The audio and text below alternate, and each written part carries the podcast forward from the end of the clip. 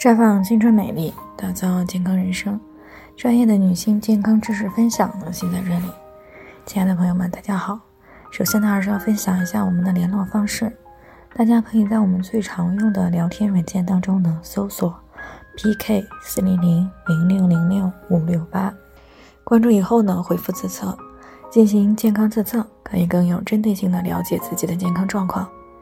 接下来呢，开始我们今天的健康话题。多囊卵巢的女性呢，具体的要怎么样去减肥？听众小杨呢，昨天过来咨询呢，说自己今年二十一岁了，那么最近呢，检查出来了有这个肥胖型的多囊卵巢综合症，医生说呢，有胰岛素抵抗，必须要减肥，可是具体怎么吃、怎么减肥也没有说。那在听到我们节目之后呢，就想要通过我们的节目来进行一个咨询。多囊呢是多囊卵巢综合症的一个简称。它的临床表现呢，主要就是一个月经不调、闭经、不孕以及痤疮、多毛等这些高雄激素的表现。约有半数的人呢，伴有肥胖或者是超重的情况。那么远期呢，可能还会增加流产呀、先兆子痫呀、子宫内膜癌呀、心血管病变呀，以及二型糖尿病等这些并发症的风险。而且呢，在这个多囊的调理当中呢。健康生活方式的管理呢，是极其重要的基础措施。尤其是那些胖多囊的女性朋友，往往呢伴有胰岛素的抵抗、高胰岛素血症、糖脂代谢紊乱等这些代谢异常，那么更需要配合长期的健康生活方式进行管理。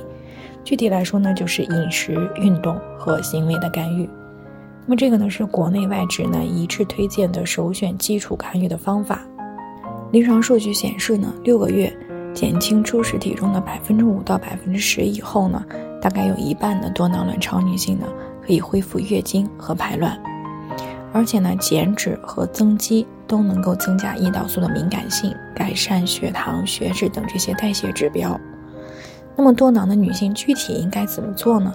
首先就是在饮食方面应该控制总热量，选择健康的食物，这个呢是最主要的两个措施。所以呢，每天摄入的热量最好控制在一千到一千五百千卡。那么简单点儿的话，就是在原来饮食的基础上呢，减少三分之一到二分之一的主食，同时呢，少吃或者不吃高油脂、高糖类的食物，不喝含糖的饮料，不喝酒，少吃零食。健康的食物呢，是指这些啊，要多选择低糖、高蛋白质、高纤维的饮食。并且呢，用这个植物种子当中啊，或者植物油当中的不饱和脂肪酸呢，代替油脂中的饱和脂肪酸。那么在运动方面呢，应该逐渐的去得到强化。运动呢，不仅可以减脂，还可以增肌。因为呢，相比于体重，体脂率是更应该重点关注的指标。所以呢，运动最好是有氧运动和力量锻炼相结合。那么有氧运动呢，可以减脂，力量呢？锻炼可以增肌，那有氧运动呢？比如说快走啊、跑步呀、游泳啊、骑车呀、跳操、跳绳、打球这些。那么每周呢三到五次啊，减肥期间呢每周都应该达到二百五十分钟中等强度的运动，或者是一百五十分钟以上的高强度运动。那么为了防止反弹和维护健康，每周呢至少还要保持一百五十分钟中等强度的运动。或者是七十五分钟的高强度运动，力量锻炼呢，也就是康组运动，包括有这个仰卧起坐、俯卧撑、哑铃以及其他的器械训练，每周呢三次啊，每次呢不少于十五分钟。不过需要强调的是呢，运动应该是循序渐进的啊，尤其是全身性肥胖的女性，需要特别的注意，在体重减轻之前，要选择对膝关节比较友好的运动，比如说游泳。骑车等等，对于腹型肥胖或者是超重的女性来说呢，运动的目标呢可以重点的放在增肌上啊，因为呢肌肉不足会加剧胰岛素的抵抗。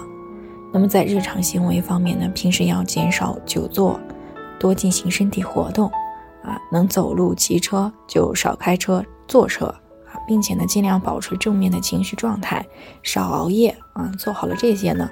呃，会对这个多囊卵巢的改善呢起到很大的一个促进作用。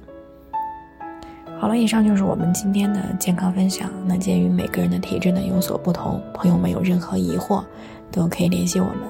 我们会对您的情况呢做出专业的评估，然后呢再给出个性化的指导意见。最后呢，还是希望大家都能够健康美丽常相伴。好了，我们今天就先聊到这里，明天再见。